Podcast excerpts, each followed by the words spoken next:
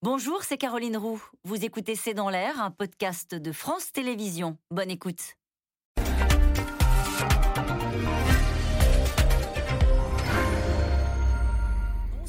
À toutes et à tous. Nous attendons vos questions SMS, Internet et réseaux sociaux pour alimenter notre discussion. C'est une phrase qui marquera, à n'en pas douter, cette crise sanitaire et même certainement euh, la campagne présidentielle. Dans une interview au journal Le Parisien ce matin, le président explique qu'il veut emmerder les non-vaccinés et même qu'ils sont irresponsables et donc pas vraiment citoyen. Une sortie sans filtre qui a mis le feu à un débat sur le pass vaccinal déjà éruptif en pleine campagne présidentielle. Les oppositions dénoncent de concert depuis ce matin une outrance de trop et la Macronie fait bloc et assume le fond et la forme s'adressant à une majorité de Français vaccinés. Alors, est-ce une sortie de route ou une stratégie de rupture?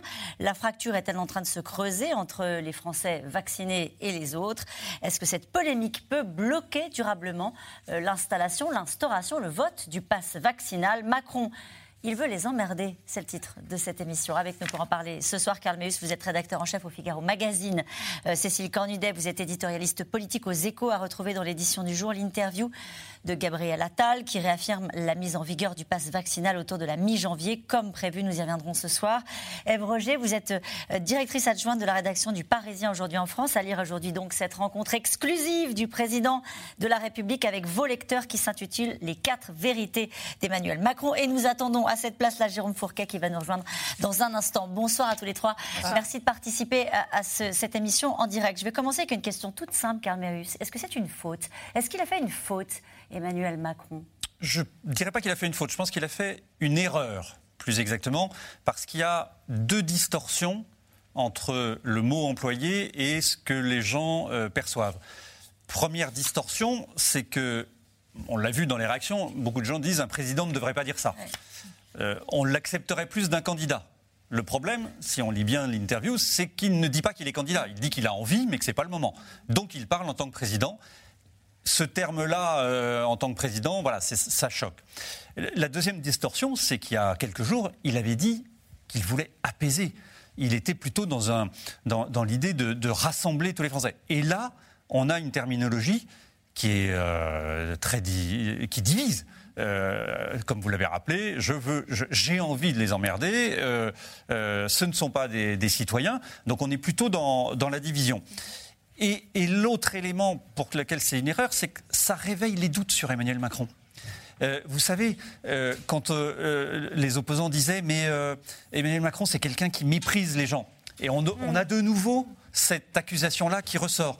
Et de la même façon, il donne du grain à moudre aux opposants en disant mais attendez alors vous parlez de déchéance de citoyenneté mais euh, vous ne disiez pas la déchéance de nationalité pour les islamistes? Et on voit bien là que les oppositions ont trouvé des angles d'attaque qu'ils n'avaient plus avant. Hum. Je me tourne vers vous Ève Roger. D'ailleurs je, salue Jérôme Fourquet qui arrive. Je rappelle que vous êtes directeur, euh, on vous pardonne, hein, du directeur du département opinion à l'Institut de sondage IFOP. On est en train d'essayer de savoir si Emmanuel Macron a fait une faute euh, avec cette interview qu'il a accordée donc à des lecteurs du Parisien. Peut-être que c'est intéressant et important, Ève Roger, de préciser que on, aurait pu entendre parler de dérapage. C'est une interview qui est encadrée, qui est relue. Est-ce qu'on peut juste expliquer peut-être comment ça se passe? Bah, Si vous voulez, c'est euh, le must du Parisien, le face au lecteur, qui est très demandé par les politiques parce qu'ils veulent une relation, une relation directe et spontanée avec des gens, des gens normaux. Mm. Et donc, dans ce face au lecteur, il y a cette spontanéité qui existe. Et ces gens normaux sont castés, hein, mais on essaie d'être assez euh, large dans nos choix. Il y avait une étudiante, un agriculteur, une institutrice, des soignantes. Ça viendra d'elle, cette phrase-là. Et l'idée, c'est que ce n'est pas filmé. Donc la spontanéité est d'autant plus forte que ce n'est pas filmé. C'est juste enregistré avec des dictaphones de journalistes. Donc il y a cette spontanéité-là. Si vous lisez bien l'interview, cette phrase, elle arrive au bout d'une heure vingt d'interview. Donc ça, ça fait depuis une heure vingt. C'est un jeu de ping-pong. On parle de l'Europe, on parle euh, du pouvoir d'achat. Et là, vous voyez, la, lectrice, notre lectrice, elle le pousse un peu. Elle lui dit Mais euh, quand est-ce que, quand est-ce que vous allez mettre l'obligation vaccinale? Alors lui, il explique que non. Et puis, mais quand même, il y a 85% de non-vaccinés qui sont dans les réanimations. Donc elle le pousse. Et dans cette espèce de conversation spontanée, lui, ils, répondent sur le même ton, dans une forme d'empathie au niveau de, la lectrice, en disant j'ai bien envie euh, d'emmerder les non-vaccinés. Donc ça, c'est le, le, premier élan. Et, et c'est vrai qu'ensuite, l'interview est relue. Non pas pour modifier des termes, donc c'est pas pour, il, n'avait pas les moyens d'édulcorer, mais elle est quand même relue pour, euh, pour, pour, qu'il n'y ait pas de, de, de, de malentendus ou d'incompréhension. Et à, la relecture, la relecture n'a posé aucun problème. Ils ne nous ont pas demandé de changer le terme. Donc on en conclut que, pour revenir à votre question, que s'il l'assume, c'est qu'il considère que ce n'est pas une faute, ni même une erreur. Lui ne considère que ce n'est pas une faute. Euh, c'est la réaction qu'on a un petit peu entendue de la part, et on va les entendre dans un instant, de la Macronie, comme on dit, hein, les ministres, les porte-paroles, euh, qui ont assumé le fond et la forme.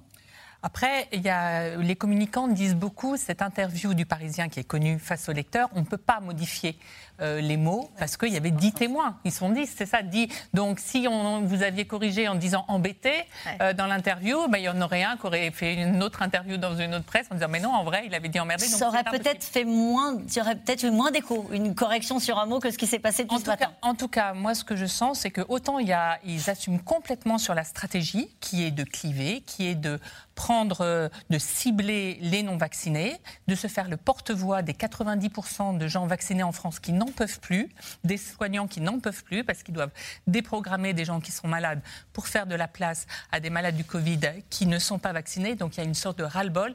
Il assume de vouloir être le porte-parole de mm. ces gens-là, de parler clairement quand LR, le PS, quand tout le monde est assez ambigu autour du pass vaccinal et de ce qu'il faut faire sur la vaccination. Donc politiquement, c'est une transgression qui est complètement assumée. Après, on sent très nettement qu'il y a un malaise sur le mot. Sur, le, mot, euh, lui-même emmerdé. Pour plein de raisons, parce que ça écrase tout, ça écrase même l'interview elle-même. Oui, on n'a plus rien retenu. Il est contre la culture du clash. Il fait du clash, il dit qu'il veut de la solidarité. Il, effectivement, il avait fait des mea culpa sur ces petites phrases, et donc ça réveille tout ça. Et puis, ça crée peut-être un risque social. Qu'est-ce que ça On va reparler du risque, du risque social dans un instant, puisqu'on va beaucoup s'arrêter sur savoir qui sont ces non-vaccinés et si ça peut réveiller des colères. Euh, est-ce que ça lui ressemble, au fond oui, oui, de parler comme ça bah, on voit bien euh, toutes les petites phrases qu'il y a eu. C'est l'homme de la transgression, de la disruption. Il avait théorisé en 2017. Sans doute que là, cette fois, sur le fond, il a moins d'éléments pour présenter un programme vraiment de rupture. Il n'y a plus l'effondrement des autres partis, ils sont déjà morts, donc il ne peut plus faire la différence sur ces sujets. Donc on voit bien qu'il cherche d'autres façons d'exister dans le débat, qu'il a pris acte du fait que Éric Zemmour, par exemple, pourquoi il a tellement bien marché euh, à l'automne, c'est parce qu'il parlait différemment, il parlait complètement cash. Donc il veut euh, mettre dans, dans, le débat, il veut que les gens réécoutent la politique sur lui, et de fait, il écrase tout. Et on sent arriver du coup un peu le président, le, le candidat bah, derrière le président. Il l'assume complètement, ça fait partie du côté, je parle clair dans cette interview, il dit en gros, j'en ai envie, je vais le faire, j'attends le moment parce que là, il y a trop de Covid pour le faire. Alors, l'un des arguments du camp Macron, c'était de dire, mais il y avait un autre euh, président hein, qui avait parlé comme ça, euh, c'était, euh, en tout cas, c'était un autre politique qui avait parlé comme ça, c'était Pompidou. Est-ce qu'un président peut parler sur ce ton? Est-ce que ça peut heurter les Français, à votre avis, Jérôme Fourquet? Est-ce que c'est une faute? C'était la question que nous posions avant votre arrivée. Oui, ça peut, ça, ça, choque une partie de la population, que le, le registre de langage soit pas forcément très, très châtié. Euh, on se réfère à la, fameuse formule de, Pompidou, il faut arrêter d'emmerder les Français. Il disait l'inverse, euh, c'était en négatif. C'était l'inverse. Il le dit aussi, ça. Et il y, a le début de la phrase, c'est « j'ai très envie ». C'est ça le problème. J'ai très envie d'emmerder les, les, non-vaccinés. Qu'est-ce que ça veut dire, ça ben, Ça veut dire que ça va être sans retenue, que c'est complètement avoué et qu'on veut aller, on veut aller là-dessus. donc, moi, je suis d'accord avec ce qui vient d'être dit. Je pense que ce qui est aussi recherché, c'est de faire sortir du bois ce qui n'a pas manqué, les adversaires que lui-même s'est choisi, à savoir Marine Le Pen, Éric Zemmour et Jean-Luc Mélenchon, qui ont été les premiers à réagir pour installer, on choisit son terrain, installer le, la confrontation entre le camp de la raison, les bons élèves, ceux qui sont vaccinés, et le camp qui sont pas clairs sur la vaccination, les anti-vax, les populistes, etc. etc. C'est exactement ça qu'il avait fait en 2017, c'est ce qu'il a refait au moment des élections européennes. Vous savez, c'était les progressistes contre les nationalistes. On a eu cette même polémique au moment du débat là, sur euh, la présence du drapeau européen sur l'Arc de Triomphe. Et dans le contexte sanitaire, maintenant, c'est le camp de la raison contre les, contre les autres. Et mmh. ce faisant, il a regardé les sondages qui montrent que l'écrasante majorité de son électorat le soutient cette France silencieuse euh, qui commence à s'exaspérer de, des mauvais élèves qui ne veulent pas se faire vacciner est hyper représentée dans son électorat. C'est aussi son électorat qui trouvait que ça commençait à bien faire la euh, tolérance qu'on avait euh, manifestée vis-à-vis des, Gilets jaunes. et, euh, bénéfice ou objectif subsidiaire, essayer de cornériser Valérie Pécresse et les Républicains en disant c'est moi contre les populistes, contre les extrêmes. Et Valérie Pécresse a réagi plus tardivement. Euh, les positions sont moins tranchées dans son camp, puisque certains disent on est forcément pour le pass vaccinal, mais en même temps on ne veut pas concéder le point euh, à Macron. Et donc il pousse son avantage sur le. Mais, sur la forme, Jérôme Fourquet, euh, est-ce que ça peut heurter On a entendu l'ensemble de la classe politique vraiment s'indigner très rapidement, dès ce matin, très brutalement aussi, hein, euh, sur, la, façon dont il s'est adressé à ces 5 millions de Français. Euh, est-ce que on attend la même chose d'un candidat, vous parliez d'Éric Zemmour tout à l'heure, ou du chef de l'État? Ou est-ce qu'on a changé d'air? Est-ce qu'un président qui parle comme ça, au fond, ça ne choque plus personne, à votre avis? Alors, c'est pas uniquement le terme, c'est ce qu'il y a derrière. C'est que la volonté de cibler une population euh, minoritaire. Euh, donc c'est ça, plus que euh, les pudeurs de gazelle sur est-ce qu'on dit le terme emmerdé, bon, on peut discuter. Non, j'ai très envie d'emmerder les non-vaccinés. Donc c'est ce que ça veut dire derrière. Plus le reste de la suite de la phrase, en disant quand on ne fait pas preuve de responsabilité, on n'est plus un citoyen. Alors ça, on va y revenir parce qu'elle est importante. Seconde zone. Donc c'est pas que les termes. Est-ce que ça, ça heurte mon oreille C'est plus ce que ça dit euh, de cette volonté de confrontation, de clash, et euh, c'est complètement en contradiction avec euh, les appels à la concorde nationale qui ont été encore entonnés lors de ces, vœux présidentiels. Et les mea culpa et le, sur le ton, sur la forme et sur ces phrases qui ont pu brutaliser et heurter les Français. D'une réponse à des soignants. Hein, et en disant voilà, je suis le porte-voix de l'exaspération de cette France silencieuse qui euh, en a marre. Nous allons poursuivre notre discussion. Je voudrais qu'on voit ce qui s'est passé à l'Assemblée parce que la polémique a embrasé l'Assemblée dès hier soir.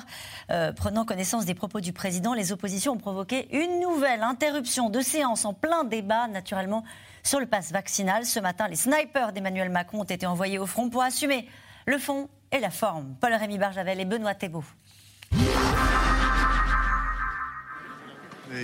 L'ambiance feutrée du Sénat cet après-midi cache en réalité une situation hautement inflammable. Jean Castex, sommé de s'expliquer après les propos du président de la République qui veut, je cite, emmerder les non-vaccinés. Aucune urgence sanitaire ne justifie des propos d'une telle brutalité, d'une telle indignité. Comme vous, je me rends très régulièrement dans les services de soins critiques. Ce qu'a dit le président de la République je l'entends partout. Mais oui, bien sûr que oui, et vous le savez. Vous le savez. Le Premier ministre assure le service après-vente, car la polémique ne faiblit pas. Elle a commencé hier soir, après la publication d'une interview dans laquelle le président de la République évoque ceux qui refusent le vaccin. Là, les non-vaccinés, j'ai très envie de les emmerder. Et donc on va continuer de le faire, jusqu'au bout. C'est ça la stratégie. Plus loin, Emmanuel Macron poursuit. Quand ma liberté vient menacer celle des autres, je deviens un irresponsable. Un irresponsable n'est plus un citoyen. Deux phrases qui ont suscité la colère hier soir à l'Assemblée nationale, en plein débat sur le projet de loi sur le passe vaccinal. Un président de la République ne peut pas tenir les propos qui ont été tenus, c'est-à-dire d'avoir pour seul objectif d'emmerder les Français. En plus de la crise politique déclenchée par l'interview du président de la République, pardon, du monarque présidentiel qui se permet, qui se permet d'insulter une partie des Français en les traitant de non-citoyens et d'irresponsables. L'hémicycle en ébullition. À 2 heures du matin, la séance est interrompue. Chacun conviendra que les conditions d'un travail serein ne sont pas réunies. La séance est levée. Pour la deuxième fois en deux soirées, l'Assemblée nationale a donc suspendu l'examen du projet de loi sur le passe vaccinal. Ce matin, les troupes de la majorité présidentielle assument, en ordre de bataille derrière Emmanuel Macron, le porte-parole du gouvernement en chef de file. On va se parler franchement. Qui emmerde la vie de qui aujourd'hui? Qui gâche la vie de nos soignants qui, depuis deux ans, sont mobilisés sous l'eau dans nos services de réanimation pour sauver des patients qui aujourd'hui sont essentiellement non vaccinés. Ce sont ceux qui s'opposent au vaccin. Édouard Philippe, ancien Premier ministre, est un peu plus mesuré sur les termes employés par Emmanuel Macron. Euh, parfois le président de la République s'engage, euh, s'exprime de façon soutenue, parfois c'est de façon familière. Là, il s'est exprimé de façon familière. Je pense que tout le monde a compris euh, ce qu'il voulait entendre. Les candidats à l'élection présidentielle saisissent l'opportunité et tirent à boulet rouges sur le président de la République accusé de diviser le pays. Ça n'est pas de la franchise, c'est de la violence. Or, le président est le garant de la cohésion nationale.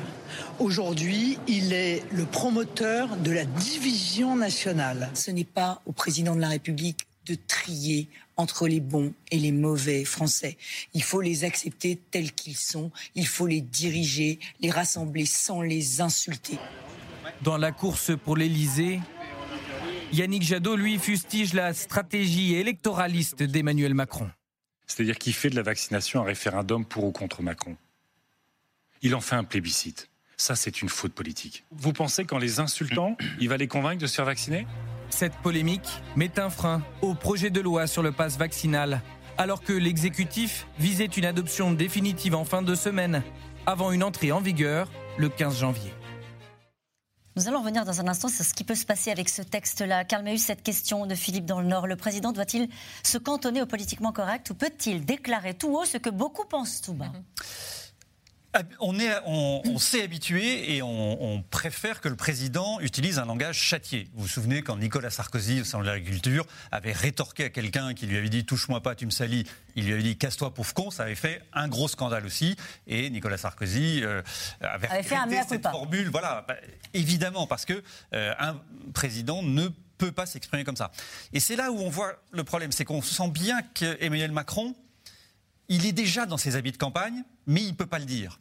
Et donc, euh, si on lit cette euh, interview, il a déjà pointé les non-vaccinés dans, les réponses qu'il a faites. Il a déjà dit l'idée, c'est de mettre beaucoup de contraintes sur les non-vaccinés. Ça suffisait, il n'y a pas besoin d'aller plus loin. Mais évidemment, il est relancé par la, soignante. Et là, il rajoute Ah oui, mais alors, euh, on va leur mettre la pression. Et même encore, il dit On va leur mettre la pression en limitant pour eux l'accès aux activités de la vie sociale. Ça pouvait suffire. Non, il faut qu'il rajoute Je vais les emmerder. Pourquoi? Parce qu'en 2017, il a gagné parce qu'il était aussi disruptif, parce qu'il a perturbé le système. Et il sait que si, lui, candidat, président sortant, il reste dans, les clous d'un président soft, il va pas s'en sortir. Parce qu'on dira, euh, bah, ouais, d'accord, enfin, euh, pourquoi on va le réélire lui Finalement, il est devenu le système. Il était hors système, mais en étant à l'Élysée, en, en ayant tous les pouvoirs, c'est lui aujourd'hui le système. Donc il est obligé de casser les codes. Comment il peut le faire? Il a essayé en disant, en faisant ses mea culpa l'émission de TF1, ça n'a pas duré très longtemps, on n'en a pas gardé un grand souvenir. Il a essayé en, développant un peu des idées, un programme, un projet, c'est pas non plus ça qui est disruptif.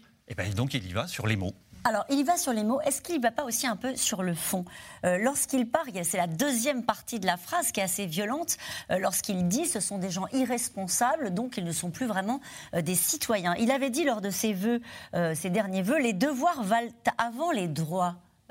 Est-ce que c'est pas là aussi où il joue la transgression? Ça voudrait dire, au fond, que on n'a pas tous les droits si on n'est pas un bon citoyen. Bah, en, partie, et encore une fois, je pense qu'il a l'oreille de toute une partie de ses soutiens qui euh, ont joué le jeu de la vaccination, qui ont fait des efforts. Et donc on joue là la partition de cette France silencieuse qui serait exaspérée face à des comportements irresponsables, entre guillemets un peu d'enfants gâtés, de gens qui ne voudraient pas se faire vacciner. Donc il, y, va, euh, il y va franco, avec encore une fois la volonté aussi de faire sortir du bois ses principaux adversaires et en les désignant euh, comme, euh, euh, le camp des gens qui sont tentés d'être en connivence avec les antivax. Hein. Je me rappelle d'une interview au Monde de Clément Beaune qui disait Nous sommes le parti de la raison, des gens rationnels, des gens raisonnables. Et donc, ceux qui ne sont pas raisonnables, ben, c'est ceux qui n'en font qu'à leur tête, c'est ceux qui ne respectent pas les règles. Et que peut-être un jour, la République est peut-être un peu trop bonne mère avec euh, ces enfants un peu turbulents, un peu capricieux, qu'il va falloir remettre tout le monde dans le, dans le rang. Et où se positionne Valérie Pécresse dans ce, dans, dans ce, dans ce jeu-là? Est-ce que c'est un piège? Vous l'avez évoqué rapidement tout à l'heure. D'abord, c'était la semaine où Valérie Pécresse devait se lancer vraiment sa campagne, a présenté son organigramme, son projet dans les grandes lignes hier. Donc, c'est fait vraiment à dessein pour euh, l'empêcher d'exister. À ce titre-là, c'est réussi? À ce titre-là, c'est très réussi. Et en plus, on sait que euh, LR est euh, divisée sur la question. Elle, elle est pour le pass sanitaire, vaccinal, et il y a une trentaine de députés, les Républicains, qui sont contre ou qui ont déposé des, amendements. Donc, elle n'est pas suivie, elle, et donc c'est ça qui pointe aussi. C'est il faut sortir de l'hypocrisie de tous ces gens, donc y compris, euh, certes, les extrêmes, mais y compris les partis euh, du centre qui sont oui, mais peut-être pas, qui, qui veulent, euh, qui sont pour le vaccin, mais qui veulent pas fâcher les antivax. Il dit lui, moi au moins, je suis clair, je suis droit, je choisis mon camp. Et comme il y a beaucoup de Français qui effectivement en ont marre de cette situation, de devoir avoir des nouvelles restrictions pour les non vaccinés, eh bien euh, il, se fait leur porte-voix. Que peut récupérer dans cette affaire-là Valérie Pécresse? On a entendu Bruno Retailleau qui cet après-midi disait ce n'est pas un dérapage de plus, c'est un outrage de trop. il divise le pays. elle peut jouer la candidate du Rassemblement. Bien sûr, c'est ce qu'elle dit. Elle dit décidément, il était le candidat de, du mépris et de l'arrogance. Euh, mais là, on voit bien que dans le débat parlementaire, il y a, eu, ils ont été traversés. Euh, est-ce qu'on casse complètement la discussion sur le pass sanitaire ou est-ce que finalement on se range? Et manifestement, ces dernières heures, ils ont décidé de euh, poursuivre le débat pour pas porter non plus la responsabilité d'un échec euh, sur euh, ce système. Ève Roger? Oui, il faut dire, vous dites c'est calculé. L'interview, elle est calée depuis bien avant les vacances de Noël, y compris la date. Donc il y a quand même aussi une forme de coïncidence. Hier soir, les journalistes qui, étaient qui faisaient l'interview à l'Élysée disaient, évidemment, quand il a dit cette phrase, on s'est tous regardés, on s'est dit, oh là là, quelle drôle de phrase. Mais si, si vous voulez, ce qui, ce qui a mis le feu au poudre, c'est parce que justement, à l'Assemblée, il y avait ce débat sur le pass vaccinal et que tous les députés qui étaient sur le pont ont reçu tous le push à 20h46. Le push, c'est-à-dire l'information qui arrive sur tous les téléphones portables. Personne n'était au courant. Hein. Et là, c'était, il y avait 40 journalistes euh, à l'Assemblée, c'était tribune ouverte. Donc d'une certaine façon, c'est les circonstances qui ont fait que cette phrase apprend aujourd'hui la proportion euh, qu'on voit aujourd'hui. Et c'est effectivement, vous l'avez raison de le préciser, parce qu'on est en pleine discussion sur le pass vaccinal. On a entendu cet après-midi Jean Castex qui disant nous avons besoin de ce texte. Est-ce que ce qui s'est passé ces deux derniers jours, Cécile Cornudet, peut gêner euh, l'entrée en application de ce texte à la mi-janvier comme c'était prévu? Alors déjà, euh, c'était mal parti parce qu'il y a eu déjà un, un il y a deux jours. Donc c'est vrai que c'est très compliqué que les députés euh, En Marche ont passé toute la journée d'hier à essayer d'apaiser les choses, à essayer de, faire voter un amendement sur les jeunes pour le pass vaccinal, pour mettre tout le monde d'accord. Finalement, LR avait l'air OK pour poursuivre le débat. Ça avait euh, duré toute la nuit et ça devait être adopté ce matin. Et là, patatras, ça a tout euh, mis par terre. Personne n'était averti au sein du gouvernement. Hein. Olivier Véran l'a appris sur, sur Twitter comme, comme nous tous. donc, ça ça a tout mis par terre. Donc là, on a entendu parler du 49-3. Oui, l'état d'esprit des parlementaires aujourd'hui, ils avaient le moral dans les chaussettes parce qu'ils ne comprennent pas. D'abord, il faut voir que les parlementaires en marche en ce moment, ils sont extrêmement ciblés par les antivax. Mmh. Depuis qu'il y a ce texte en discussion, tous les jours, tous les jours, et, c'est même bien plus fort qu'au moment des gilets jaunes où on disait déjà qu'ils étaient attaqués, euh, les parlementaires. Là, tous les jours, il y a des permanences, ils ont des mails injurieux, des ça va pas aider, etc. Donc ils sont déjà dans, dans un, un, un souci d'apaiser tout ça, parce qu'ils ont peur en vrai. Là, euh, je déjeunais avec une parlementaire en marche là, qui disait j'ai peur de rentrer chez moi le soir. Donc quand ils voient le président mettre de l'huile sur le feu, ils se disent mais comment ça peut tourner cette histoire-là? Donc effectivement, au début de la journée, euh, LR avait l'air tellement remonté contre les, les, propos du président que personne ne voyait comment on pourrait atteindre l'issue de ce vote sans passer par le 49-3. Et puis finalement, Jean Castex est venu pour essayer de, de, réunir tout le monde et de leur dire il faut que on avance et qu'on fasse voter. Et ça a l'air euh, d'être ce qui va se passer. Il est, a priori, 149. Il est envoyé au front, Jean Castex. on ne l'avait pas beaucoup vu ces derniers temps. Et là, c'est lui qui est chargé d'éteindre. encore demain sur une euh, télévision. Oui, il a été au front toute la journée. Et Karl Oui, ben, il fallait. Euh, il fallait éteindre l'incendie parce que malgré tout, ça commençait à prendre des proportions un peu. Mais sur ce que dit à l'instant Cécile Cornudet, on parlait des arguments portés par une partie des LR qui disent attention, le rôle du chef de l'État, c'est aussi de rassembler. Édouard Philippe, ce matin, expliquait on me reproche trop souvent d'avoir une expression publique trop nuancée, eh bien moi je la revendique, cette expression nuancée. C'est vrai que ça intervient dans un moment euh, de crispation? Pour le moins, euh, cette phrase-là, cette expression, et ce qu'il y a derrière aussi sur cette volonté de, euh, de, de dire à 5 millions de Français, ben, il va falloir, il va falloir changer de comportement. Oui, parce que Cécile Cornudet l'a très bien dit, c'est-à-dire qu'il y a des gens qui reçoivent des menaces de mort. Alors on sait, enfin on sait, euh, s'il y a des menaces, c'est pas forcément passé à exécution, mais c'est jamais très agréable. Euh, il y a des permanences qui peuvent être saccagées, il y a des physiquement des gens qui manifestent devant le palais qui a été Bourbon, brûlé, là, garage qui a été brûlé. Donc il y a vraiment des menaces physiques, des pressions physiques. Et là-dessus, euh, Emmanuel Macron, lui, j'allais dire, il pense qu'à lui, parce qu'il il sait qu'une campagne présidentielle repose uniquement sur lui. Il l'a vu en 2017, c'est quand même lui et lui seul qui a mené la campagne. Il va faire pareil euh, pour celle-ci. Donc il, il s'intéresse assez peu à ce que font euh, les, enfin, aux états d'âme des députés, mais surtout, il a bien vu, euh, je parle sous le contrôle de Jérôme Fourquet, c'est que les antivax, c'est qui? Euh, Pour la grande majorité, c'est des gens qui ne voteront pas ou des gens qui sont plutôt séduits par les extrêmes, que ce soit la France Insoumise ou le Rassemblement National. Donc ce sont des gens qui, ne vont pas voter pour lui et qui ne va pas convaincre. On disait tout à l'heure, s'il avait voulu les convaincre, il, s'y serait pris autrement. Il a bien compris que là, le, le socle de 5 millions, ces gens-là, il n'arrivera pas à les convaincre. Et au fond, on a ces chiffres. Euh, J'ai repris un sondage de l'IFOP de décembre 2020. On a déjà ces chiffres-là. Euh, il y avait 61% des Français qui se déclaraient hostiles à la vaccination. Et tout le monde était parti sur les 61 en disant euh, la majorité des Français est hostile. Non, parce que dans les 61, vous aviez 33% qui disaient je vais probablement pas me faire vacciner. C'est les gens qui disent non mais euh, allez-y vous en premier, puis on voit les résultats. Bon finalement s'il n'y a pas trop de dégâts, j'y vais. Mais il y avait 28%. Donc ce noyau-là qui disait sûrement pas. Et dans ces 28%, c'était 43% de gens du RN et 32% de gens de la France Insoumise. Et bien ce noyau-là, je pense qu'il n'a pas bougé. Il est toujours là, puisque j'ai regardé, selon ce euh, Covid Tracker, les chiffres aujourd'hui, il reste 21% de- des Français à peu près à vacciner. Ben, vous les avez. Hum. Jean Fourquet voulait dire un mot? Oui, et sur euh, le, le fait d'avoir tenu ces propos, je pense que ça peut euh, favoriser la montée aux extrêmes d'une partie de la population anti-vax. Et donc toute cette population est loin d'être homogène, vous l'avez rappelé, idéologiquement elle est diverse, on pourra ajouter aussi certaines tendances écologistes. Hein, de naturopathes, etc., etc. Mais on a vu euh, 200 000 personnes se rassembler dans des manifestations au cœur de l'été contre le pass sanitaire. Je n'ai jamais vu des manifestations d'ampleur en France. On a eu ces, ces attaques euh, contre des permanences. On a vu euh, également euh, le, le Mont Valérien qui a été tagué avec euh, des insignes, euh, des insignes SS. Et donc, une partie de cette population se vit comme en résistance face à un pouvoir euh, surpuissant. Euh, c'est une population qui se sent bunkérisée, qui se sent stigmatisée. Donc, il va y avoir des appels aux, manifestations. Et on peut avoir dans ces cortèges eh bien, quelques individus qui passent à l'acte. Et euh, là où c'est sans doute assez dangereux de la part du président de la République, qui, joue sa propre partition, tout ça me rappelle un peu l'attitude qu'il avait eue devant ses propres parlementaires pendant l'été, au moment de l'affaire Benalla, en disant il y a un responsable, c'est me moi, qui de me chercher. Ouais. Qu'est-ce qu'on entend quelques mois plus tard, au moment de la crise des Gilets jaunes Manu, on arrive. On est vient venu le chercher. Ouais. et donc, rappelez-vous l'incendie de la préfecture du Puy-en-Velay, où euh, on attaque euh, la voiture euh, présidentielle quand il se rend sur place euh, le lendemain, et puis la fameuse gifle qui, lui a été, qui lui a été. Donc, toute la population n'est pas à, à couteau tiré, bien évidemment, mais il y a des minorités qui sont fortes.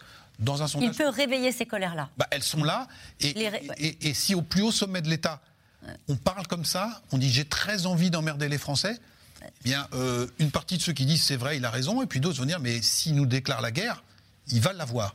Dans l'enquête qu'on publie pour le, le Figaro demain, euh, 63% des Français sont favorables au pass vaccinal, donc c'est beaucoup.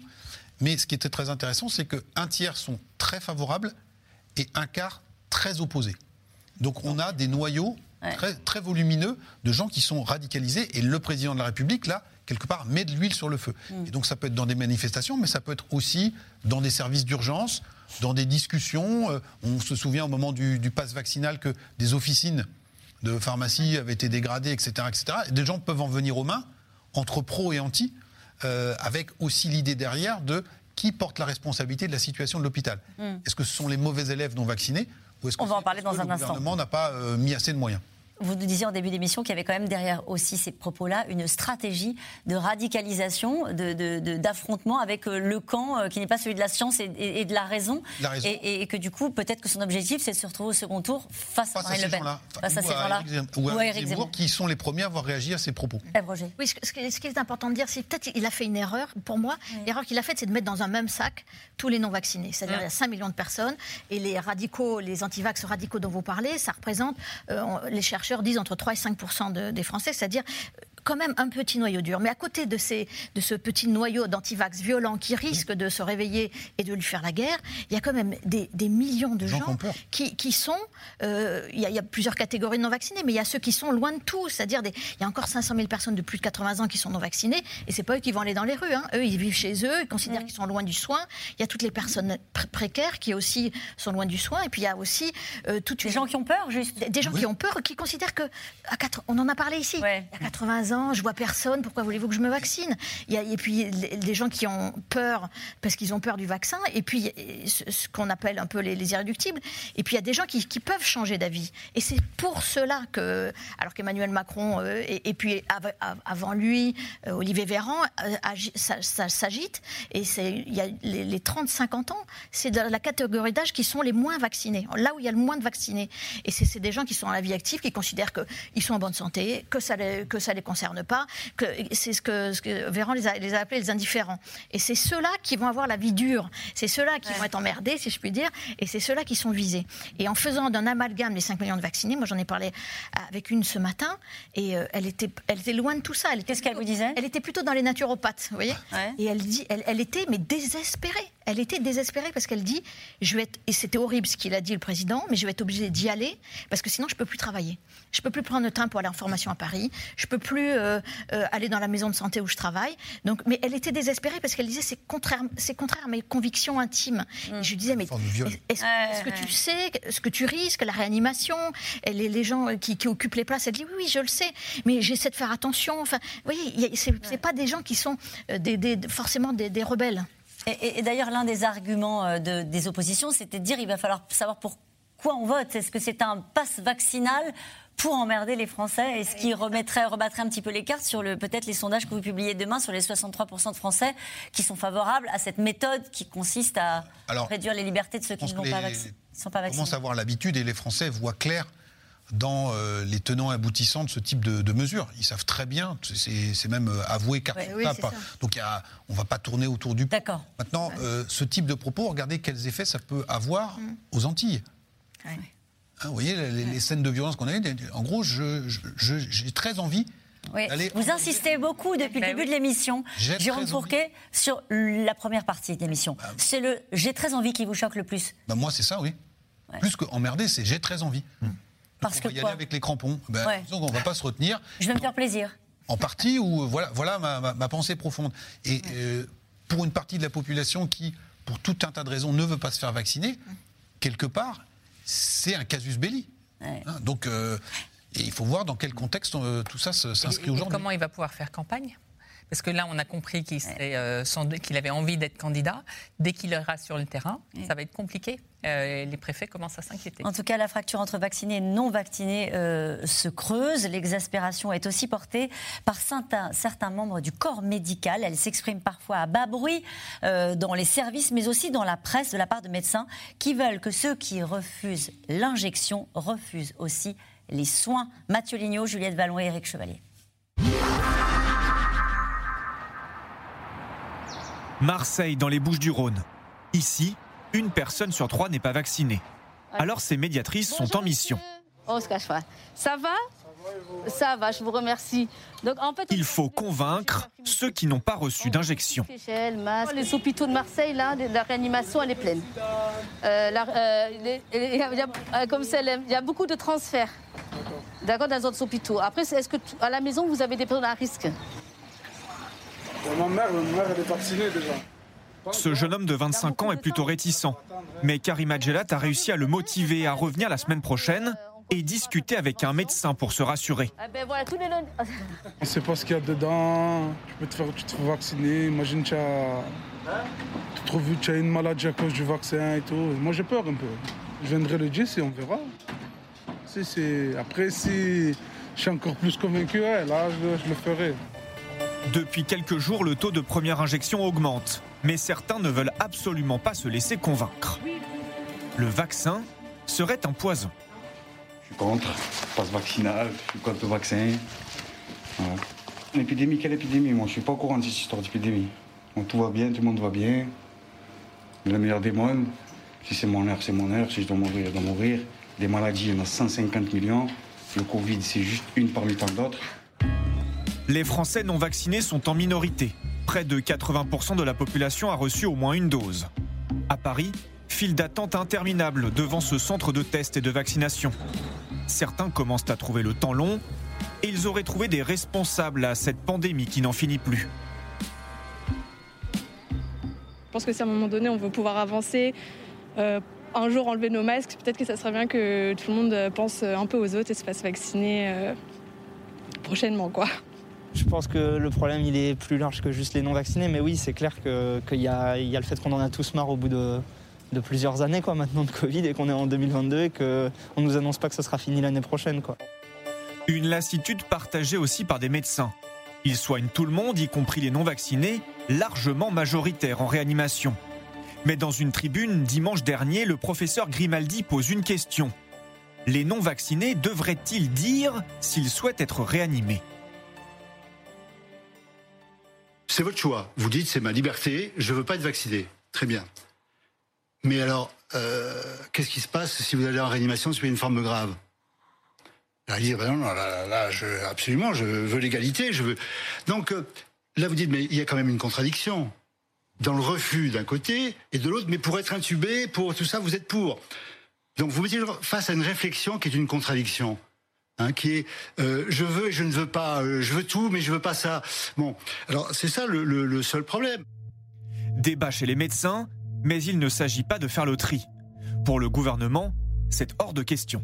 Nous n'envisageons évidemment pas d'empêcher l'accès aux soins des personnes non vaccinées, même si de plus en plus de Français s'interrogent sur ce que la collectivité doit consentir au bénéfice de celles et ceux qui refusent le vaccin. À l'étranger, des pays ont pris des mesures drastiques contre les non-vaccinés. À Singapour, le gouvernement ne prend plus en charge leurs frais médicaux. Le Canada prévoit de supprimer les allocations aux chômeurs sans aucune dose, les priver de revenus pour inciter à la piqûre.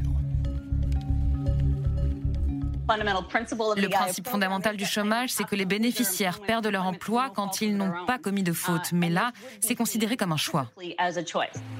Le gouvernement grec, lui, entend carrément faire payer les non-vaccinés. 100 euros d'amende par mois pour les plus de 60 ans sans injection. Alors, Jérôme Fourquet, dans cette interview, le président de la République, il, il- il évoque hein, cette idée là qui est en train de monter, euh, euh, y compris portée par des membres du corps médical. Oui, oui, cette, cette idée que euh, eh bien, euh, les gens qui ont fait le choix de ne pas être vaccinés ne seront pas prioritaires euh, dans les, les- les- les systèmes de, de soins, mais il euh, il l'évoque pour le regretter, en disant c'est la responsabilité des antivax de nous avoir amenés à ce qu'on évoque de telles éventualités. Et donc là, on se dit, bah, en fait, il veut rassembler, etc., etc. Mais c'est pour mieux, entre guillemets, ensuite les charger encore euh, davantage. Mais on voit bien que la, la- la- la société à couteau tiré sur, sur ces sujets. On voit aussi monter euh, des témoignages sur les réseaux sociaux de personnes proches de malades qui sont déprogrammés, comme on dit aujourd'hui. Et donc tout ça euh, a- a- La fracture se creuse entre les vaccinés et les non au vaccinés. sommet de l'État à ce qu'on parle peut-être euh, un peu de manière plus apaisée. Il faut quand même dire qu'aujourd'hui, il n'est aucunement question de la priorisation des vaccinés par rapport aux non-vaccinés. hein. Ça, c'est hors de question et ça, ça a été balayé. Mais le simple fait de se poser la question est inédit. C'est la première fois que des, des- des soignants se posent eux-mêmes la question en disant pourquoi je favorise un Covid non vacciné? Euh, qui a besoin d'oxygène par rapport à quelqu'un qui est vacciné et qui a besoin soit d'une chimiothérapie. Aujourd'hui, on a publié un, article dans le journal où il y avait un, monsieur de 80 ans vacciné qui est resté 10 heures dans le couloir sur un brancard avec une, hémorragie digestive de, gravité moyenne, tandis que dans le box, il y avait le Covid-19 non vacciné qui avait besoin d'oxygène. Et la question se pose là, effectivement, les soignants, vous regardez sur Twitter, tous les soignants se disent, je suis obligé de le faire, mais je, je- je souffre de le faire. Mais aucun aujourd'hui, pour l'instant, n'a dit qu'il allait prioriser. Donc il y a euh, dans les dans les espaces éthiques, il y a cette question qui est là au bout de, de lassitude et, et de, de- fatigue. Est-ce qu'il n'y aura pas un jour un passage à l'acte Et Eux, ça. expriment désormais assez clairement une colère, des états d'âme et une, colère. Ils le font parfois une sur, sur ce plateau. Mais la question, c'est le passage à l'acte, c'est-à-dire ah, il faut prévenir le passage à l'acte où un jour un soignant tout seul au service des urgences dira ok je prends celui-là plutôt que Regardons ce qui, ce qui était dans ce reportage où au Canada, on a franchi le pas en disant on va clairement, alors là pour le coup, emmerder les non-vaccinés, euh, à tel point qu'on leur retire certaines, euh, certaines allocations. Euh, le débat politique, dans le débat politique en ce moment, il y a des propositions qui sont faites euh, pour aller dans ce sens-là. Ou pour, euh, pour obliger à la vaccination, parce qu'en réalité, le tri, d'une certaine façon, il existe. naturellement. On priorise aujourd'hui ceux qui sont malades du Covid, parce qu'il y a une urgence absolue Mm-hmm. sur des malades du cancer euh, qui, qui ne peuvent pas être euh, soignés correctement. Donc, euh, c'est vrai qu'il y a l'idée qui se diffuse chez certains que tout notre système de santé auquel on est si attaché, qui nous coûte si cher, eh bien aujourd'hui, il est 100 90% concentré sur 10% de la population. Pour, il est complètement mis euh, au service de, euh, des non-vaccinés. Donc il y a les vaccinés qui commencent euh, effectivement à dire c'est Avec certains qui disent qu'il faut les faire payer.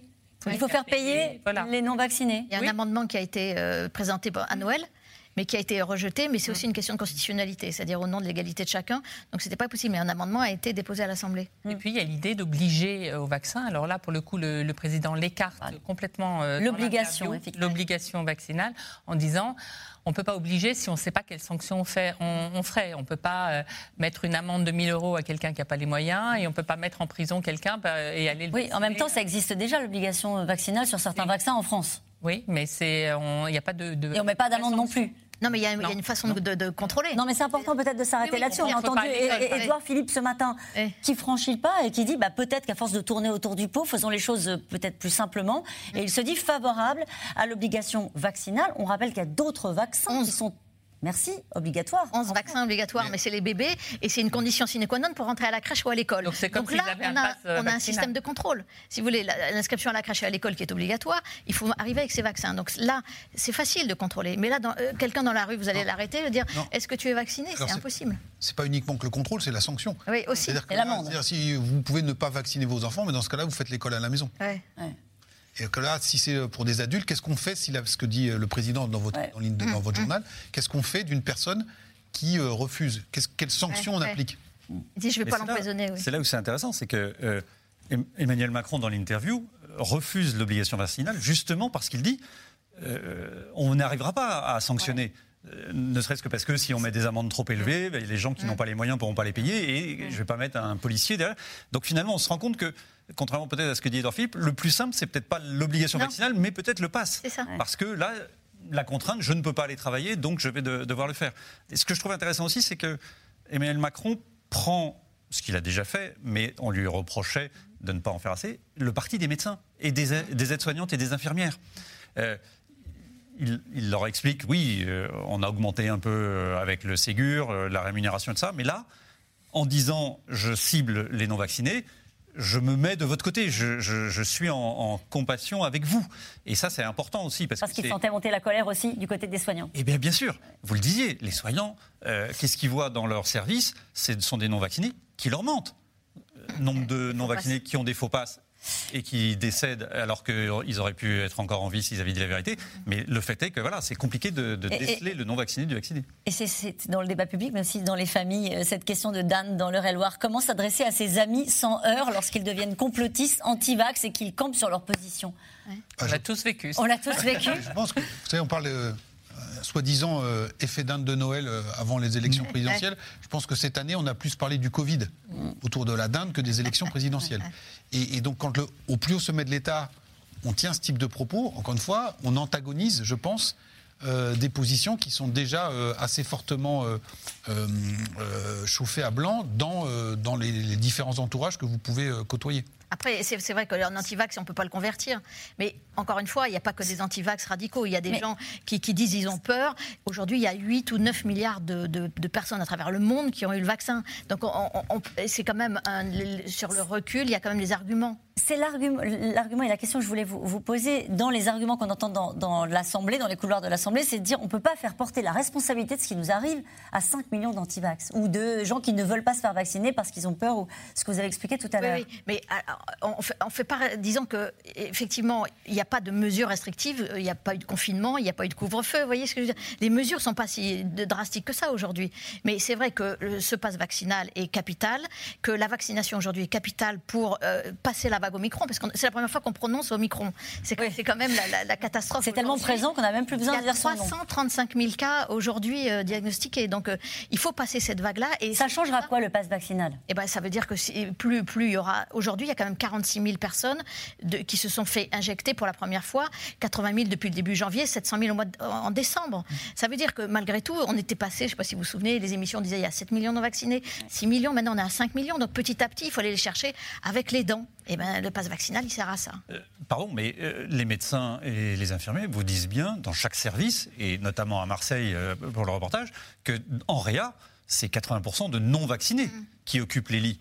Donc, à contrario, si ces gens avaient été vaccinés, ils auraient peut-être eu le Covid, mais comme certains l'ont eu ici, c'est-à-dire deux, trois jours, mal à la tête, fièvre et tout ça, mais ne seraient pas allés en réa. Et donc, on ne déprogrammerait pas. Enfin, vous voyez, en cascade, quand même, c'est quand même tout le service de soins en France qui s'en porterait quand même mieux. Mais il y aura un effet du pass vaccinal sur le, sur le nombre de vaccinations, on le sait. Ben, on, le voit bien jour après jour. C'est petit, mais euh, les, ça, fait, fait, fait, un fleuve avec des petits ruisseaux. je ne connais plus l'expression. Dernier chiffre euh, aujourd'hui, vous voyez, 66 000 primo-vaccinés. Ouais, ben, voilà, donc c'est exactement ce que vous nous disiez. 20 000 de plus qu'hier. 20 000 de plus qu'hier, c'est peut-être c'est peut-être pas l'effet de la phrase d'Emmanuel Macron. Pas encore. Pas encore. Allez. En tout cas, c'est devenu un nouvel élément du débat politique. Faut-il passer au FFP2, le masque bec de canard, comme moyen de se protéger du variant Omicron si contagieux? Le Conseil scientifique le recommande pour les personnes vulnérables et non vaccinées. Forcément, dans les pharmacies, on a du mal à faire face. Victor Dolande, Diane Cacciarella et Barbara Steck. Jamais il n'y aura eu autant de files d'attente devant les pharmacies. Tests, autotests, masques, cette officine ne désemplit pas. Et face à l'explosion des contaminations, depuis quelques jours, les Français se ruent sur les FFP2. S'il faut porter un masque, c'est un inconvénient, alors autant porter celui qui protège le plus si on s'embête. Quand les contaminations vont à nouveau baisser, euh, je vais passer au masque chirurgical à nouveau, mais en ce moment, euh, je pense que c'est plus sûr euh, de porter un masque FFP2. 16 euros pour les 20 masques. 16 euros la boîte de 20. Ce masque en bec de canard se vend 5 à 6 fois plus cher que les chirurgicaux. Là, vous avez des masques chirurgicaux classiques, la dffp 2 Les deux masques sont absolument parfaits pour éviter à chacun de projeter du virus sur les autres. Par contre, euh, pour ceux qui le portent, le FFP2 est plus filtrant, plus protecteur que le chirurgical. Donc si on veut mieux se protéger, il vaut mieux un FFP2. C'est clair que depuis trois jours, on en voit à peu près 50% de plus. Et les gens nous interrogent plus sur le prix, sur les volumes disponibles, sur la quantité disponible. Pour se protéger du variant Omicron, l'Autriche impose le port du masque FFP2 dans tous les lieux clos. L'Italie l'a rendu obligatoire dans les transports en commun, tout comme certaines régions en Allemagne. Chaque nouvelle mesure nous protège un peu plus. Tout le monde devrait tirer dans le même sens. Je pense que les autres masques suffisaient, et puis celui-là reste cher. En France, Olivier Véran écarte pour l'heure la généralisation du FFP2, mais le Conseil scientifique le recommande pour les personnes vulnérables et non vaccinées. Alors que le Covid bouscule la campagne présidentielle, le communiste Fabien Roussel et l'insoumis Jean-Luc Mélenchon promettent, eux, d'en distribuer lors de leur meeting. Un masque FFP2, c'est ce que j'ai actuellement sur le nez. Ça diminue en une heure de présence, si vous étiez malade, Madame Salamé, que vous n'ayez pas de masque. Eh bien, ça diminue et ça, euh, le risque de contagion et ça l'amène en dessous de 1%. La demande est forte et l'enjeu principal, la production. Dans cette usine de masques près de Montpellier, les machines tournent à plein régime. On a eu un petit souci euh, à l'instant même sur une, sur une vitesse un peu trop rapide. On a réduit un petit peu la cadence et ça se passe bien. Ici, 120 masques sortent toutes les minutes, 800 000 pièces en une semaine. Les patrons ont dû écourter leurs vacances pour honorer les nouvelles commandes. On devait être fermé la semaine dernière, mais M. Krenger et moi-même, on est déjà venus ici pour préparer un certain nombre de livraisons. Et, euh, et donc là, on a déjà une partie des choses qui vont partir. Et on a quand même beaucoup de commandes, mais on va se débrouiller. Et là, on est en train de faire tourner les machines pour, euh, pour, euh, pour monter en charge. Les effectifs actuels, c'est 12 personnes. Enfin, je ne compte pas ceux qui sont arrivés ce matin. Et on va passer, je pense, à 25 personnes rapidement. Et la demande n'est pas que française. Les commandes de l'étranger affluent. On a un énorme contrat qui est en cours là. On va, j'espère, finaliser cette semaine de 20 millions de masques FFP2. Dans ce cas-là, ça va nous obliger à passer en 3.8. Et euh, mais là, j'ai reçu aussi en fin d'année dernière une demande d'un autre pays européen où il y a quand même beaucoup de volume à, faire. Et donc, effectivement, on va, on va regarder ce qu'on va pouvoir euh, fournir ou pas fournir. En France, une petite vingtaine de fabricants produit des masques FFP2 pour une capacité de 40 millions de masques par semaine. Pas de quoi fournir tous les Français si à l'avenir le FFP2 devait être obligatoire. Alors la question, c'est est-ce qu'il va falloir tous passer au FFP2 Cette question, on nous avait d'abord dit que les masques ne servaient à rien. Maintenant, on nous dit que les FFP2 ne se justifient pas. Où va-t-on? C'est le retour de la polémique sur les masques? Oui, et donc ça permet aussi d'expliquer euh, le fait qu'il y ait 5 millions de personnes qui ne soient pas vaccinées. On a parlé des dom-tom tout à l'heure avec euh, les Antilles, avec le chlordécone. On avait euh, en métropole la dépakine, le médiator, etc., etc. Et dans cette crise du Covid, il y a eu ce, ce sur les masques au début, avec une euh, porte-parole du gouvernement qui était, venu, qui était venu expliquer que ça servait à rien et que c'était même contre-productif d'en avoir. Et donc il y a un doute qui a été instillé dans toute une partie de la population. Donc il y a beaucoup de Français qui sont passés outre et qui ont dit bon voilà on écoute, on se range à la vie euh, des, des, sachants, donc on va se faire vacciner. Mais il y a une partie qui était déjà euh, assez structurellement méfiante et qui se dit euh, on, me, on, me, on me la fera pas et donc moi je ne me vaccine pas. Et donc c'est tout à fait euh, intéressant que la, la, question revienne maintenant sur la FFP2 en disant euh, qui est-ce qu'il faut croire, c'est un nouveau produit et puis dans quelques temps on nous dira que euh, là il y a quelques jours on nous a dit qu'il fallait remettre des masques en extérieur. Oui. Alors qu'on nous avait dit que ça en fait ça servait à rien.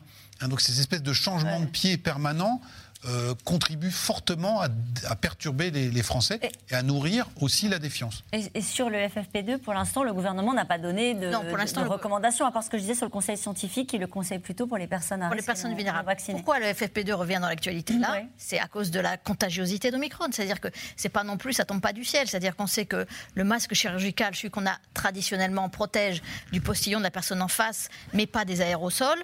Le FFP2 protège des deux. Donc c'est vrai qu'il est plus protecteur. Donc c'est pas ça, cette contagiosité suprême je peux dire, enfin oui. suprême, c'est que je considère qu'au micron, il n'y aura pas pire qu'au micron, mais enfin disons que ouais. cette contagiosité justifie le FFP2 dans les, dans les transports, peut-être Il n'y a pas de cinémas, message très clair de la part du gouvernement, gouvernement... sur l'usage du FFP2 non, non, et pour, pour qui, par exemple, on a entendu, euh, je crois, hein, c'est Jean-Luc Mélenchon qui disait qu'il faudrait que les professeurs, que les ouais. enseignants qui sont très exposés euh, puissent porter un FFP2. Alors c'est pas très agréable. Hein, le, de... le, gouvernement dit euh, c'est difficulté d'usage, c'est-à-dire que c'est plus resserré, on respire plus difficilement, donc c'est peut-être plus compliqué compliqué à porter, mais que effectivement les personnes vulnérables sont peut-être plus amenées à, à, à les porter. Mais c'est devenu une revendication et une proposition portée, je le disais, Jean-Luc Mélenchon, Éric Ciotti aussi. Éric Ciotti hein. aussi. Pourquoi? Mais Parce qu'on a des pays voisins qui, ouais. eux, ont décidé de l'imposer, l'Italie dans les transports, beaucoup dans les avions, euh, ailleurs. Donc du coup, ressurgit la question est-ce qu'on est qu nous dirait ça parce qu'il y a une pénurie ouais, Et non. de fait, euh, il n'y a pas de pénurie Non, non. Ben, je sais pas, moi j'ai eu pas mal Vous avez essayé d'en acheter, vous n'avez pas trouvé, c'est voilà, ça mais des chefs d'entreprise qui disent que c'est compliqué de se fournir, qui voulaient en donner à leurs ouais. salariés, disent que c'est compliqué de se fournir auprès des fournisseurs aujourd'hui, parce qu'il y a une tension en tout cas sur le, mm. sur le marché. Mm. Ce qui est étonnant, c'est que euh, chaque, chaque fois il y a une polémique, mais on occulte le fait que le variant, enfin il y a des variants. C'est-à-dire qu'on raisonne avec le, le, premier virus, mais on a changé, vous l'avez dit, maintenant on est à Omicron, et Omicron n'a pas les mêmes caractéristiques que Delta. Et donc on est obligé forcément de s'adapter au virus. Et je pense que le FFP2 vient de là. Mais ce que vous avez dit est très juste. Euh, ce qui explique d'ailleurs une partie de, de l'hystérie de l'opposition à l'Assemblée nationale, c'est un peu le comportement d'Olivier Véran, il agace tout le monde. Mmh. Euh, il, il Ça ne doit pas être facile, sa, sa position, on le sait bien, Mhm. mais il n'est peut-être pas obligé euh, d'avoir un peu un air de mépris vis-à-vis de l'opposition. Et c'est ça qui lui est reproché. Et du coup, l'opposition a décidé de ne pas lui faire de cadeau. Euh, ce qui s'est passé à l'Assemblée euh, lundi soir en, en est un exemple. L'opposition et les parlementaires en marche, parce qu'il il est très rétif à avoir des nouveaux amendements, etc. Il n'est il est pas très ouvert. Mmh. Il Et pas euh, très c'est souple. vrai, pas très souple. Et c'est peut-être pour ça qu'ils sont un peu restés à la buvette le fameux soir. Jérôme Fourquet, comment est-ce que les Français jugent globalement la gestion de cette crise sanitaire, là, aujourd'hui Alors là, on n'a pas de, de mesures euh, immédiates. Les, les dernières dataient de juste avant les, les fêtes Oui, de Noël. Et pas a- si loin. Oui, mais alors ça, c'est ça, l'épidémie se, se déploie vite. Euh, et donc, je pense que beaucoup de France, bon, il y, avait un jugement qui était plutôt euh, positif, mais la, la- la so- la société française était assez clivée. Ensuite, les Français sont en fait très perplexes parce qu'on on entend tout et son contraire sur les plateaux. Euh, alors pas Moins. ici, bien sûr. Non, moins, moins maintenant. Euh, mais sur, euh, sur Omicron en disant est-ce que en fait euh, c'est le tsunami ou est-ce que c'est euh, en fait euh, quelque chose qui va s'apparenter à une grosse grippe, c'est-à-dire qu'il y a des centaines de milliers de cas, mais qui ne sont pas létaux et qui ne se traduisent pas en euh, augmentation très forte. Et donc, en fonction de tout ça, Euh, C'est important ce que vous dites. Ça veut dire, en gros, on, on remet les, les- les- les niveaux à zéro avec la gestion de la crise Omicron.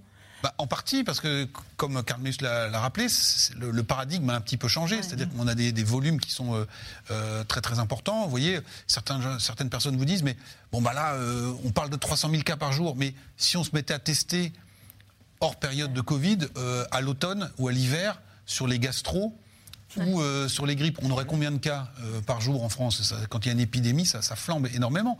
Euh, et donc, les Français voilà, sont perplexes. Et je pense que Emmanuel Macron, avant toutes ces polémiques-là, essayait de trouver le chemin de crête en disant il ne faut pas qu'on soit en retard si jamais c'est grave, il ne faut pas non plus qu'on serre trop si finalement Omicron n'est pas aussi grave que ça. Ce que je veux dire, c'est que la moindre. euh, J'ai déjà utilisé cette euh, expression plusieurs fois, mais ça dit bien ce que ça veut dire. Euh, la moindre faute de quart Oui. sur la gestion de cette crise-là peut être fatale. C'est-à-dire que tout ce qui s'est passé depuis 18 mois ne lui sera pas crédité. Bah, Il y, a- il y a eu du bon et du moins bon. On a parlé euh, de la polémique sur les masques, du retard à l'allumage. Ensuite, il y a eu la prise de risque d'Emmanuel Macron de ne pas reconfiner. Finalement, ça s'est bien passé. Euh, on parlait de- du début très poussif de la vaccination. Maintenant, le gouvernement s'enorgueillit que la France soit dans les, dans les, les têtes de, de- de classement. Donc, les Français font un pas la part des choses et ils regardent aussi, grâce à vos reportages, ce qui se passe à l'étranger. Et ils constatent qu'aucun pays et aucun gouvernement n'a traversé sans encombre et sans aucune faute de quart cette crise. Ouais. Et donc, même s'ils ont la dent dure, ils font un peu- une majorité d'entre eux fait la part des choses et se disant bon, ils se débrouillent comme ils peuvent, tout n'est pas parfait, mais il n'y a pas de, de science infuse, il n'y a pas de modèle infaillible.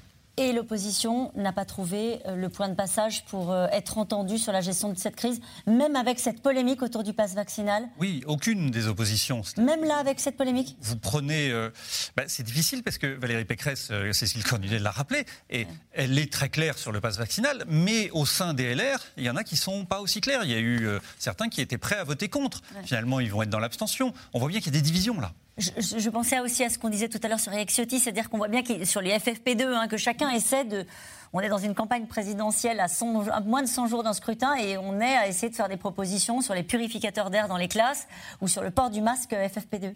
Oui, c'est ça. La- la grande difficulté qu'ils ont, c'est que si les gens euh, sont euh, hostiles à Emmanuel Macron ou l'ont critiqué, il y a quand même deux moments clés l'année dernière où, et d'ailleurs on a vu que la popularité d'Emmanuel Macron avait Mm. progressé à ce moment-là, c'est euh, le 28 janvier quand il euh, refuse un reconfinement, Ouais. alors que l'Angleterre referme toutes ses portes et que là tout le monde a peur en se disant...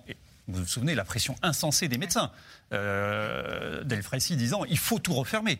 Et Emmanuel Macron arrive à te- non. Vous savez quoi? Non, on va pas refermer et même on va un peu alléger. Et tout le monde se dit mais vous êtes fou. Bon, sauf que euh, il a quand même eu raison d'un certain point de vue puisque l'économie, euh, psychologiquement, tout ça. Et le 12 juillet. Quand il euh, impose ce passe vaccinal, et Sanitaire, derrière, vous sanitaire, avez- euh. sanitaire, pardon, et vous avez, oui, Ouais. euh, 15 millions de Français qui se vaccinent. Et donc, alors que là, à ce moment-là, le débat, c'était il faut imposer l'obligation vaccinale. Donc, ça va être dur quand même d'aller le chercher là-dessus. Sur l'école, un peu, il y a eu. Sur l'école? Oui, on, euh, Valérie Pécresse a dit qu'il faudrait rentrer à l'école une semaine après. Pour Emmanuel Macron, c'est un mantra. Il ne fermera plus l'école. On est en Hmm. campagne présidentielle, on l'a compris. Et du coup, c'est vrai que c'est là, en ce moment, que peut-être il y a un risque. Plus, oui. plus la- le quoi qu'il en coûte. hein. Oui. Quoi qu'il en Il- coûte. il, il en a reparlé dans l'interview ce matin. Et qui, est porté aussi quand même à son crédit, parce que là, vous voyez, il y a des nouveaux secteurs qui sont pénalisés, mais tout le monde a bien compris que euh, la puissance étatique serait au, ser- au- au se- au secours et au chevet de ces secteurs. Donc ça, les Français l'ont entendu aussi. Et nous revenons maintenant à vos questions.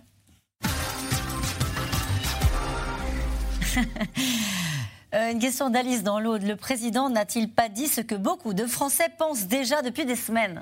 Oui, mais est-ce qu'un président doit dire ce que pensent les Français? Est-ce qu'il ne doit pas euh, utiliser d'autres termes, quitte à, à- à véhiculer cette pensée? D'autant plus qu'on l'a dit dans l'interview, il disait déjà ces choses-là avant d'utiliser ce terme. Macron croit-il vraiment euh, ne choquer que les non-vaccinés? Je suis triplement vacciné et il me choque profondément. Ça, c'est pour la forme. Alors c'est pour la forme, et peut-être aussi ce qu'on disait tout à l'heure, que vous avez une partie des vaccinés qui le sont contre l'organe. Ouais, c'est ça. En disant, euh, voilà, et de nouveau, il remet la pression à ceux qui avaient résisté. Donc, c'est- c'est pas 90% contre 10% de la population. Il y a, et à la fois sur la forme, mais aussi sur son statut vaccinal, que ça, les choses peuvent jouer. Euh, Est-ce le président de la République ou celui qui a envie d'être candidat qui a parlé? Une question de Robin dans l'Indre. Je ne crois pas à la division entre les deux. Non. Sincèrement. Ben non, on- il est président. Mais quand il sera candidat, c'est pour être à nouveau président. Euh, C'est un petit peu euh, artificiel. Donc, euh, non, je pense. C'est vraiment Emmanuel Macron. C'est vraiment Emmanuel Macron. Et euh, la, question de, de la personne d'avant, s'il est choqué, c'est aussi pour. euh, parce qu'il il ne dit pas ces mots sur une page blanche. C'est cinq ans de Hmm. quinquennat avec des petites phrases qui viennent réactiver ce pourquoi beaucoup de gens n'aiment pas Emmanuel Macron. Et donc c'est ça qui se joue en ce moment. Et c'est pour ça aussi qu'il y a quand même une inquiétude autour des proches du président sur l'impact que va avoir l'utilisation. Ils appellent ça le problème de l'équation personnelle hein, autour du chef de l'État. C'est une manière élégante de dire qu'il a peut-être cristallisé une forme de colère euh, de, Français sur, sa, sur son style. C'est pas affectif. Il y a des gens qui sont prêts à voter pour lui qui disent il a fait le job, euh, c'est un bon gestionnaire, mais l'aimer, c'est une autre possibilité. Mais d'ailleurs, pour répondre question. à une question précédente de comment convaincre un anti-vax de se faire vacciner, n'utilisez jamais le mot d'Emmanuel Macron. Parce qu'il y a des gens qui ne veulent pas y aller parce que c'est Emmanuel Macron ou le gouvernement qui, qui impose ça. Et je veux dire, non, faites abstraction d'Emmanuel Macron, maintenant raisonnez en termes scientifiques ou de santé et peut-être ça ira mieux. On peut revenir sur cette phrase aussi qu'il avait dite euh, J'ai appris à aimer les Français Euh, tous les Français Ben voilà, c'est- oh, il y a la distorsion qu'on évoquait en début d'émission. Allez, une question de Gérard en Haute-Garonne. Le meilleur moyen d'emmerder les récalcitrants à la vaccination ne serait-il pas de la rendre obligatoire? On va en fait. revenir, je pense, fait- dans les semaines qui viennent sur de ce fait, débat. Elle. Elle- l'est parce qu'aujourd'hui, vous ne pouvez pas aller euh, prendre le train, vous ne pouvez pas aller dans un bar, dans un restaurant. Prendre un train interrégional, c'est quand même euh, assez courant d'aller d'une région à une autre. Vous pourrez pas aller. Alors peut-être qu'il va continuer. Pour l'instant, pour aller dans les établissements de santé, c'est exclu. Pour euh, quand vous avez un motif impérieux pour prendre le train, justement, vous pouvez avoir une dérogation. Mais peut-être en serrant un tout petit peu plus la vis, peut-être qu'on va arriver. C'est une quasi-obligation vaccinale. Il y a- et si vous voulez, on a déjà parlé tout à l'heure de la raison pour, pour laquelle on n'y arrive Au- pas. Au-delà des chiffres et de l'objectif, est-ce qu'il y a, en termes de lutte contre l'épidémie, un objectif en nombre de vaccinés qui pourrait nous permettre de se sentir mieux et de lutter contre l'épidémie? Il faudrait tomber à 100% de vaccinés? Bah, disons qu'il y a cette question des enfants. Hein. Aujourd'hui, on voit que le problème, il est dans les écoles et qu'il faut effectivement, euh, aujourd'hui, vacciner les enfants de 5-11 ans, c'est comme on vaccinait les personnes âgées euh, il y a un an exactement avec Morissette, vous vous souvenez Et donc la- le problème, il est le même là aujourd'hui parce qu'on a du mal à avoir les doses, on a du mal à avoir des rendez-vous, les, les parents ont compris, il y a quelque chose, il y a un peu un changement, il y a moins de réticence parce qu'on a vu au micron, parce qu'on a vu les écoles, le bazar que ça fait de faire des tests euh, une fois tous les deux jours. Donc je crois qu'il y a, il y a- ça a peut-être un peu basculé de ce point de vue-là. La question maintenant, c'est la mise en œuvre, la logistique, on se retrouve un peu dans la même situation qu'il y a un an. On est d'accord que dans les 5 millions de non-vaccinés, il y a aussi les enfants qui sont alors, comptabilisés Non, alors non, ils ne sont pas comptabilisés. Parce que euh, c'est pas obligatoire. Le- le- les 5-11 ans, c'est sur la base du volontariat. Donc dans les 5 millions, on commence à partir de 12 ans. Euh, pourquoi Macron n'explique-t-il pas plutôt que les non-vaccinés sont dangereux et coûtent cher? Ça fait un an quand même que le gouvernement travaille beaucoup à essayer de convaincre. Euh, donc là, c'est vrai qu'il arrive à un moment où il les cible plutôt que les convaincre. Mais il y a eu tout un dispositif pour aller euh, sur le terrain, débusquer ceux qui étaient complètement dans des, des endroits reculés pour les convaincre de, de vacciner. Euh, bon, on peut considérer que ça, ça a été fait quand même. La France Insoumise et le Rassemblement National réagissent-ils si violemment parce que les antivax sont une partie de leur électorat, Jérôme Fourquet? On l'a dit, ils sont, ils sont plus représentés dans cet électorat-là, mais euh, beaucoup, la majorité des électeurs de Jean-Luc Mélenchon et de Marine Le Pen sont vaccinés. hein. Quand on a 90% de la population qui est, euh, vaccinée, il n'y a aucun électorat qui est euh, à part de, tout cela. Mais c'est un peu plus fréquent. Dans, dans l'enquête que, que je citais sur la question du pass vaccinal, on voit qu'on a à peu près 40% de ces deux électorats qui sont opposés au pass vaccinal. Alors, c'est pas opposé à la vaccination, mais opposé au pass vaccinal. Et on voit bien que donc c'est chez eux que ça, les, les- les opposants sont plus, plus nombreux, même s'ils ne sont pas majoritaires. Euh, le Parisien a-t-il fait exprès de publier l'interview pendant l'examen du projet de loi? Alors, le Parisien. Je crois que je vous ai répondu. Je crois que la demande, elle date d'il y a un an. Hein, comme beaucoup de, de médias aujourd'hui, euh, la demande elle est quasiment permanente. Et euh, moi, j'ai commencé à en entendre parler au mois de décembre, vous voyez. Donc, euh, et la date a été est fixée avant les vacances de Noël. Donc, on n'a pas fait tout à fait exprès, sauf si c'est eux qui l'ont fait exprès, puisque ils ont accéléré. Le pendant les Parisien n'a peut-être pas fait exprès, mais l'Élysée, oui. C'est ça que vous voulez dire Je- Je sais que pendant les vacances, il y a eu une accélération. Bon, normalement, on- non, pour tout vous dire toute la vérité, on avait plutôt euh, des, des- intentions sur le, le Conseil de défense sanitaire qu'il y avait aujourd'hui. Donc notre, notre préoccupation avant cette polémique, c'était de savoir est-ce qu'il allait nous dire ce qu'il y aurait dans le Conseil de défense sanitaire. Enfin, une prise de position de Macron. Cette façon de s'exprimer ne va-t-elle pas lui apporter des voix? Bah, c'est le pari. C'est le pari qu'au moins, lui, il dit franchement les choses et que les gens euh, le- lui seront redevables de ça. Quand les députés vont-ils se décider à voter ce texte sur le pass vaccinal au lieu de faire du théâtre? Alors ça, c'est une question qu'on a beaucoup eue hier aussi, Karl Meus, c'est-à-dire le spectacle, entre guillemets, que, que cela donne, alors qu'on a eu euh, combien de, vacci- de, de- de cas aujourd'hui? 337 000. 337 000. Oui, c'est là où euh, LR jouait sur, euh, sur euh, la crête, sur le fil du rasoir, parce que euh, ils disent partout qu'ils sont en faveur du pass vaccinal, mais ils ont fait des incidents de, de procédure qui a retardé l'examen du, du projet de loi. À la fin, euh, ça sera voté, ça va prendre euh, deux, trois jours de retard peut-être, mais de toute façon, le pass vaccinal sera voté. Croyez-vous à une désescalade de la violence de cette campagne, Jérôme Fourquet? Mais c'est pas parti pour en tout cas.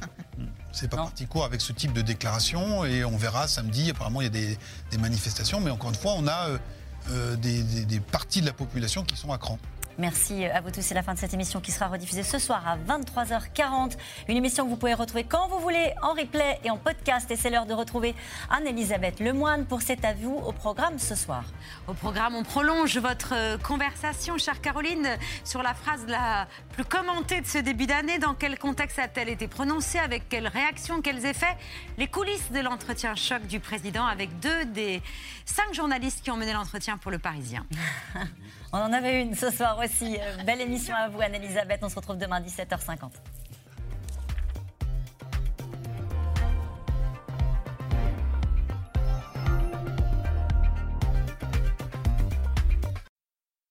C'était C'est dans l'air, un podcast de France Télévisions. Alors s'il vous a plu, n'hésitez pas à vous abonner. Vous pouvez également retrouver les replays de C'est dans l'air en vidéo sur France.tv.